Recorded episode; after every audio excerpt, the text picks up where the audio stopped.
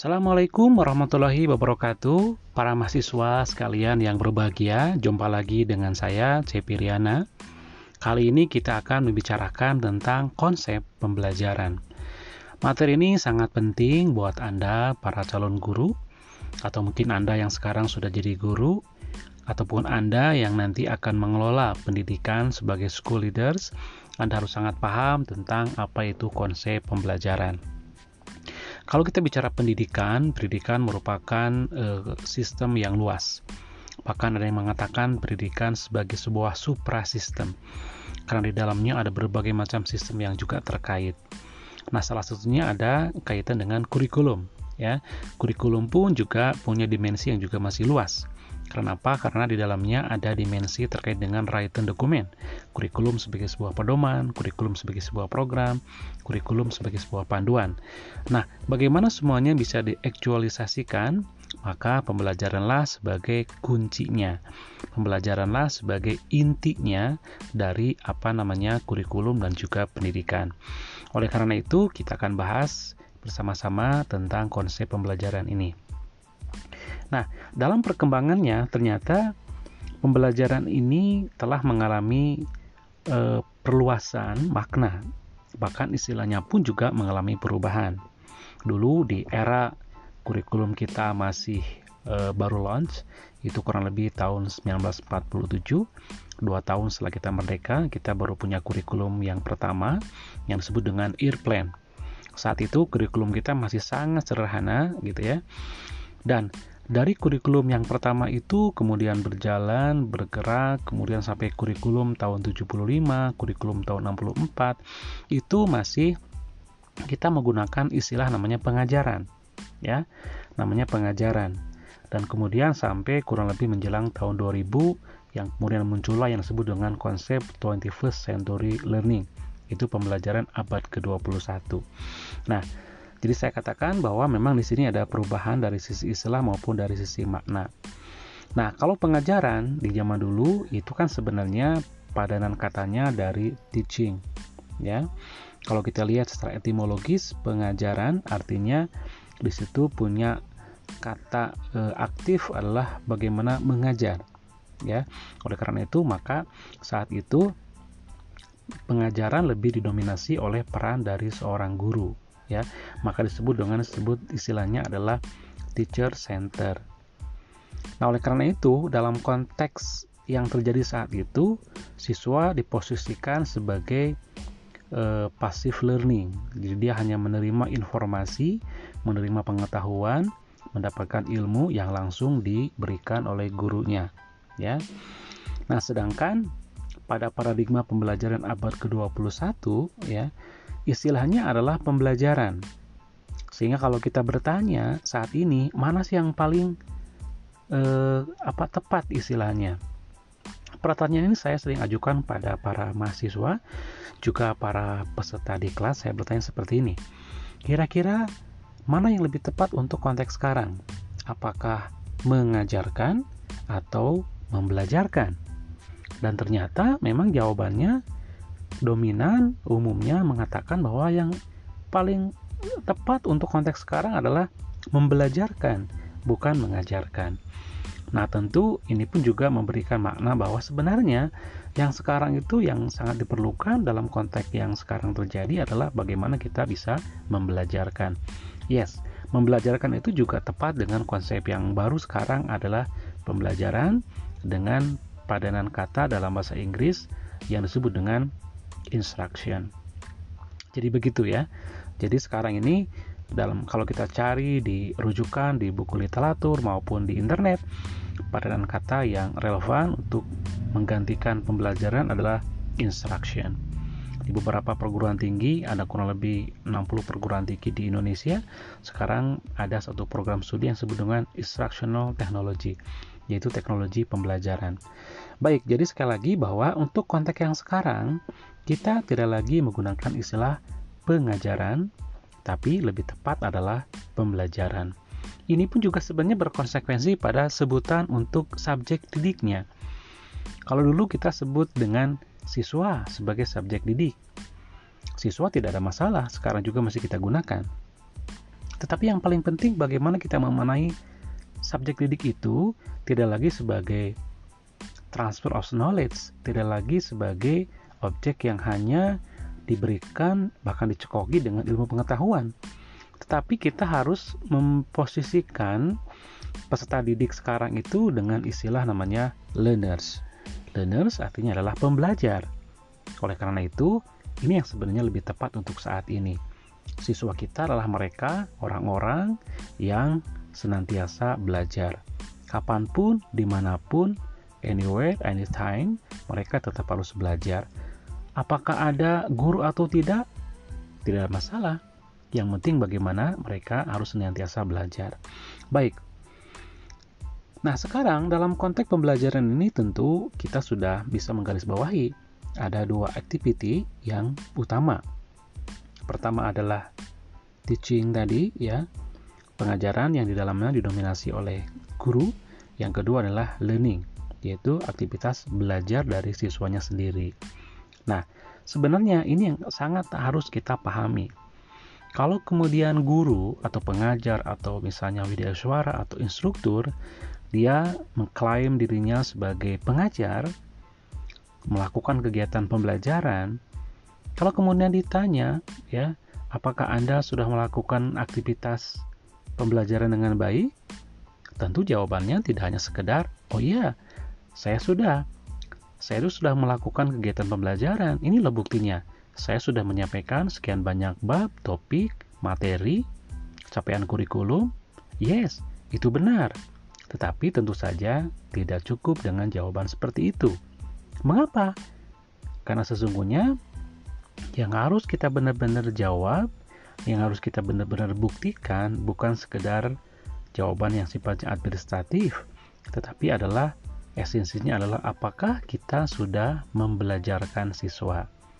Sekali lagi, bahwa esensi dari tugas guru, tugas mengajar bukan sekedar menyampaikan materi, menyampaikan dan menyelesaikan target kurikulum, tapi apakah siswanya sudah melakukan aktivitas belajar. Seperti dalam makna tadi, yaitu sebagai pembelajaran yang bermakna adalah membelajarkan. Oke, Bapak Ibu sekalian, para mahasiswa yang berbahagia, kita perlu sangat paham tentang sebuah inti dari pembelajaran adalah apa? Adalah belajar itu sendiri. Saya sering mengatakan seperti ini. Esensi dari makna belajar yang harus kita pahami sebagai guru sama halnya dengan seorang sales katakan seperti itu dia menjual sebuah produk katakanlah dia menjual handphone mereknya misalnya katakanlah eh, OVO misalnya. Ketika dia menjual handphone kemudian ada orang yang bertanya handphone ini apa sih mbak? Speknya? Handphone ini kira-kira berapa sih pak harganya? Dan seterusnya. Ada banyak pertanyaan tentang itu.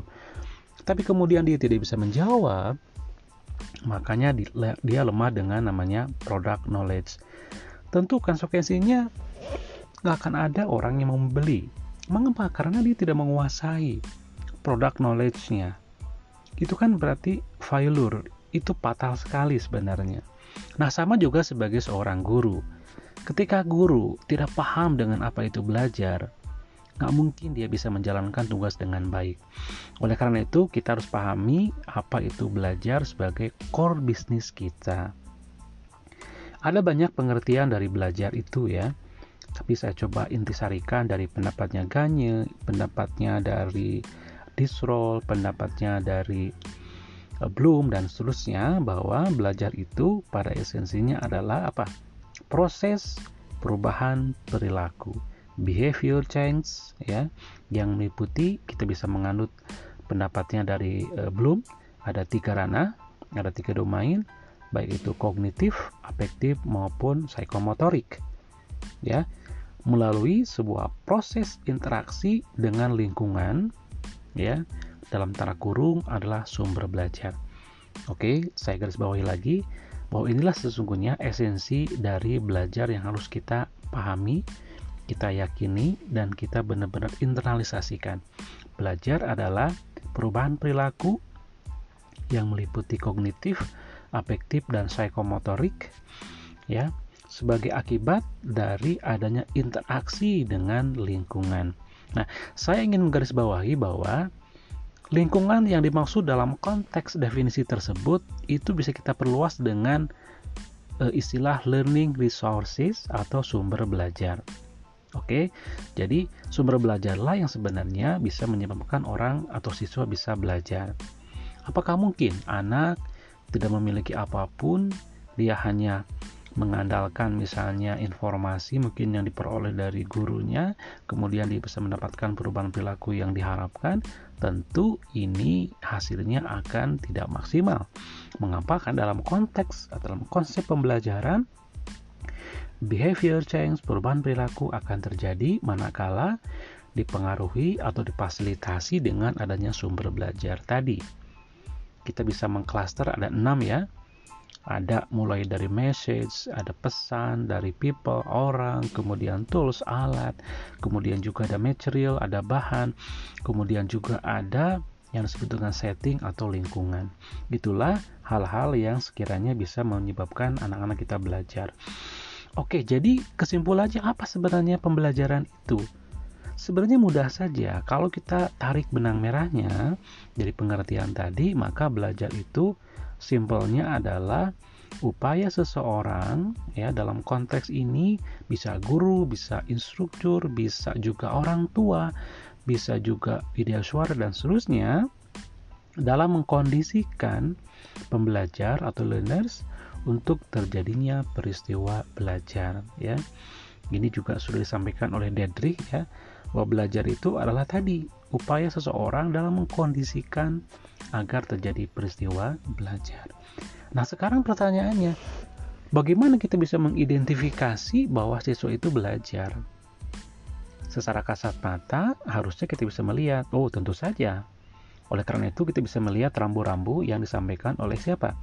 Oleh tokoh pendidikan, salah satunya adalah Deadri ya.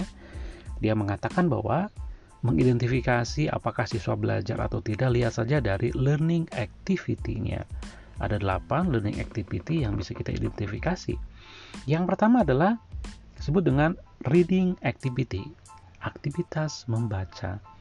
Jadi kalau siswa membaca, ada reading session itu sudah bagian dari activity belajar. Yang kedua adalah writing. Writing berarti menulis ya, menulis apakah dia membuat chapter, dia membuat puisi dan seterusnya ya. Yang berikut adalah oral activity, aktivitas yang berhubungan dengan oral, dengan lisan. Bertanya, mengemukakan pendapat, kemudian menyanggah kalau perlu, mendebat jika diperlukan. Wah, luar biasa. Itu sebuah aktivitas belajar yang sangat luar biasa. Yang berikut adalah drawing, menggambar ya. Kemudian juga intellectual activity, HOTS, high order thinking skills ya. Ketika siswa diberikan pertanyaan yang susah, yang sulit, case study, mereka harus memecahkan permasalahan tersebut, itu sudah bagian dari intellectual activity ya. Kemudian emotional activity, ini juga bagian dari aktivitas belajar. Bagaimana mereka punya antusiasme, mereka punya semangat belajarnya, perhatian terhadap gurunya, empati terhadap siswanya itu bagian dari mereka belajar juga. Kemudian listening, mendengarkan, dan yang terakhir adalah motor activity, aktivitas yang berhubungan dengan physically. Misalnya menulis termasuk ya motorik halus, apalagi untuk motorik kasar. Untuk pelajaran seperti sport, pelajaran art, seni dan seterusnya itu banyak yang melibatkan aktivitas e, motoriknya. Baik kesimpulannya untuk e, apa e, materi ini adalah bahwa aktivitas belajar bisa kita identifikasi dengan 8 tadi. Nah, oleh karena itu, ini yang sebenarnya sangat penting sekali untuk kita garis bawahi. Kalau kita merasa sebagai guru, kita merasa sebagai pendidik, maka kita harus sangat memahami tentang pembelajaran yang di dalamnya ada intinya juga adalah belajar bagaimana kita memberikan perlakuan yang tepat kepada siswa kita sebagai pembelajar, itulah sebenarnya yang harus kita lakukan. Saya masih ingat dulu ketika saya sedang sekolah di pendidikan dasar, ketika guru tidak bisa hadir karena alasan tertentu, mungkin ada rapat dan seterusnya, maka siswa kecenderungannya adalah diliburkan. Mengapa? Karena guru tidak bisa hadir di kelas itu. Nah, sekarang tidak lagi seperti itu, tetapi guru bisa membelajarkan siswa dengan mengoptimalkan segala macam sumber belajar kita. Oke, sekian terima kasih untuk pertemuan kali ini. Assalamualaikum warahmatullahi wabarakatuh. Salam belajar.